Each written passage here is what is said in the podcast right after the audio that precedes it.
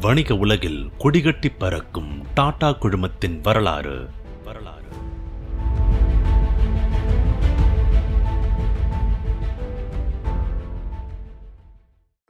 தன்னை ஒரு டாட்டான்னு நிரூபிக்க ஜேஆர்டி மேற்கொண்ட போராட்டங்கள் பத்தி இந்த பன்னெண்டாவது பகுதியில் கேட்போம் தினமும் ஒரு துறைன்னு ஜாம்ஷத்பூர்ல இருக்கிற டாடா அயன் அண்ட் ஸ்டீல் ஆலையில தினசரி நடக்கிறதையும் அந்த துறையோட இம்பார்ட்டன்ஸையும் தெரிஞ்சுக்கணும்னு ஜேஆர்டி டாட்டாவுக்கு ஆர்டர் போடப்பட்டிருந்துச்சு.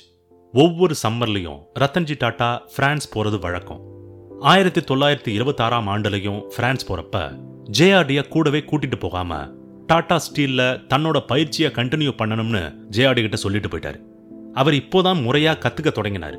அந்த லேர்னிங்க்கு தடையா இருக்கக்கூடாதுன்னு தான் நோ சொல்லப்பட்டுச்சு. அத போல த ஷேப்பிங் ஆஃப் ஸ்டீல் அப்படின்ற டாடா ஸ்டீல் உருவான கதையை சொல்ற வரலாற்று புத்தகத்தையும் ஜேஆர்டி படிச்சாரு. பிரான்ஸ் போன ரத்தன்ஜி டாட்டா ஹார்ட் அட்டாக்கால காலமாயிட்டார். அது டாடா குரூப்ல அடியெடுத்து வச்ச ஜேஆர்டிக்கு பேரடியா இருந்துச்சு. தந்தைக்கான காரியத்தை எல்லாம் செஞ்சுட்டு வியாபாரத்துல நுழைஞ்சப்ப ஹாங்காங் சிங்கப்பூர்ல ஆபீஸ் திறக்கப்பட்டிருந்துச்சு. பல நிறுவனங்க நஷ்டத்துல ஓடிட்டு இருந்துச்சு. போதா குறைக்கு பம்பாய் பஞ்ச்கனி பூனா பிரான்ஸ்னு பல நகரங்கள்ல தன்னோட அப்பா ரத்தன்ஜி டாட்டா வீடு கட்டி இருந்தது அவருக்கு அப்பதான் தெரிய வந்துச்சு. பணத்தை மார்க்கெட்ல இன்வெஸ்ட் செய்ய வேண்டிய லண்டன்ல இருந்த புரோக்கர் ஒருத்தரும் லாபத்தை தசை திருப்பி நஷ்டத்தை அதிகரிச்சிருந்தார் இது ஏற்கனவே நிலகுலைஞ்சிருந்த ஜேஆர்டிய இன்னும் கதிகலங்க வச்சுது. குடும்பத்துக்கு மூத்த ஆண் வாரிசுன்ற நிலையில இந்த பினான்சியல் கிரைசிஸை சரி செய்யணும்ன்றது அவரோட முதல் கடமை அமைஞ்சது. நஷ்டம் ஏற்படுத்திட்டு வந்த நிறுவனங்களை மூடுறது தன்னோட காதல் மனைவிக்காக அப்பா கட்டின வீட்டை வித்து பணத்தை திரட்டி பினான்சியல் கிரைசிஸையும் லோனையும் சரி செய்ய தொடங்கினாரு ஜேஆர்டி டாடா குரூப் நிறுவனங்கள் எல்லாத்துலயும் தன்னோட முழு கவனத்தையும் செலுத்தணுன்றதால தன்னோட பிரெஞ்சு சிட்டிசன்ஷிப்பை விட்டு கொடுக்க வேண்டிய சூழல் வந்துச்சு. ஆனா அது அவருக்கு எளிதான காரியமா இருக்கல காரணம் அவரோட மதர் டங் பிரெஞ்சு அவரோட அம்மா பிரெஞ்சு மொழி பேசக்கூடியவங்க. அவரோட அப்பாவுக்கு பிரான்ஸ் பல பிரஸ்டீஜியஸ் அவார்ட்ஸை வழங்கியிருக்கு.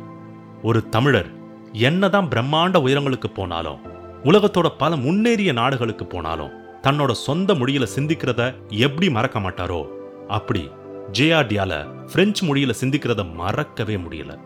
ஜஹாங்கீர் ரத்தன்ஜி தாதாபாய் டாட்டாவுக்கு அடிக்கடி உடம்பு சரியில்லாம போச்சு. இருந்தாலும் அவர் டாட்டாவோட வியாபாரங்களை கவனிக்கிறதுலையும் பிசினஸ் சார்ந்த வேலைகளை செய்யறதையும் நிறுத்திக்கவே இல்லை. அப்பெல்லாம் அவரோட சகோதரி ரோதாபே தான் அவரை கவனிச்சுக்கிட்டார். உடம்பு சரியில்லாம இருக்கிறது தெரிஞ்சதும் ஏன் இவ்வளோ உழைக்கிற? முதல்ல ஹெல்த்தை பாருன்னு ரோதாபி சகோதரன் மேல அக்கறையில சொன்னதுக்கு நான் முதல்ல டாட்டான்னு நிரூபிக்கணும் அப்படின்னு பதில் சொல்லியிருக்காரு ஜேஆர்டி. ரத்தன்ஜி டாட்டாவோட மகன் டாடா குழுமத்தை தோல்ல சுமக்க தொடங்கிட்டாருன்றத உணர்த்துற விதத்துல இருந்தது இந்த சம்பவம். அதுக்கு சான்றா அமைஞ்சது அவருடைய அடுத்த பிசினஸ் பிளான் டாடா குரூப்ல அப்போ இருந்த தலைவர் தோராஜி டாடா உட்பட எல்லாரையும் ஆச்சரியத்திலே ஆழ்த்துச்சு அந்த ஐடியா.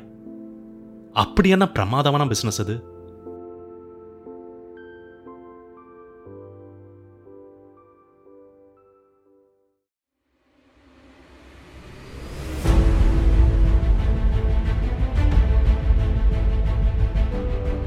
வணிக உலகில் கொடிகட்டி பறக்கும் டாடா குழுமத்தின் வரலாறு.